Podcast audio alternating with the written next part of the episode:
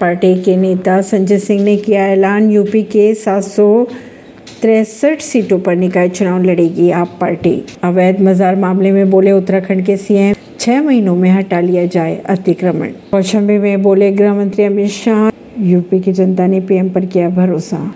Akal Takht chief ने कहा, हम आतंकवादी नहीं, अपनी आवाज़ उठाने के लिए सभी मंचों का इस्तेमाल कर सकते हैं। बिहार हिंसा के खिलाफ एएमयू के छात्रों ने निकाला प्रोटेस्ट, मार्च धार्मिक नारेबाजी भी की गई। ऐसी खबरों को जानने के लिए जुड़े रहिए जनता सरिश्ता पॉडकास्ट से। परवीन दिल्ली से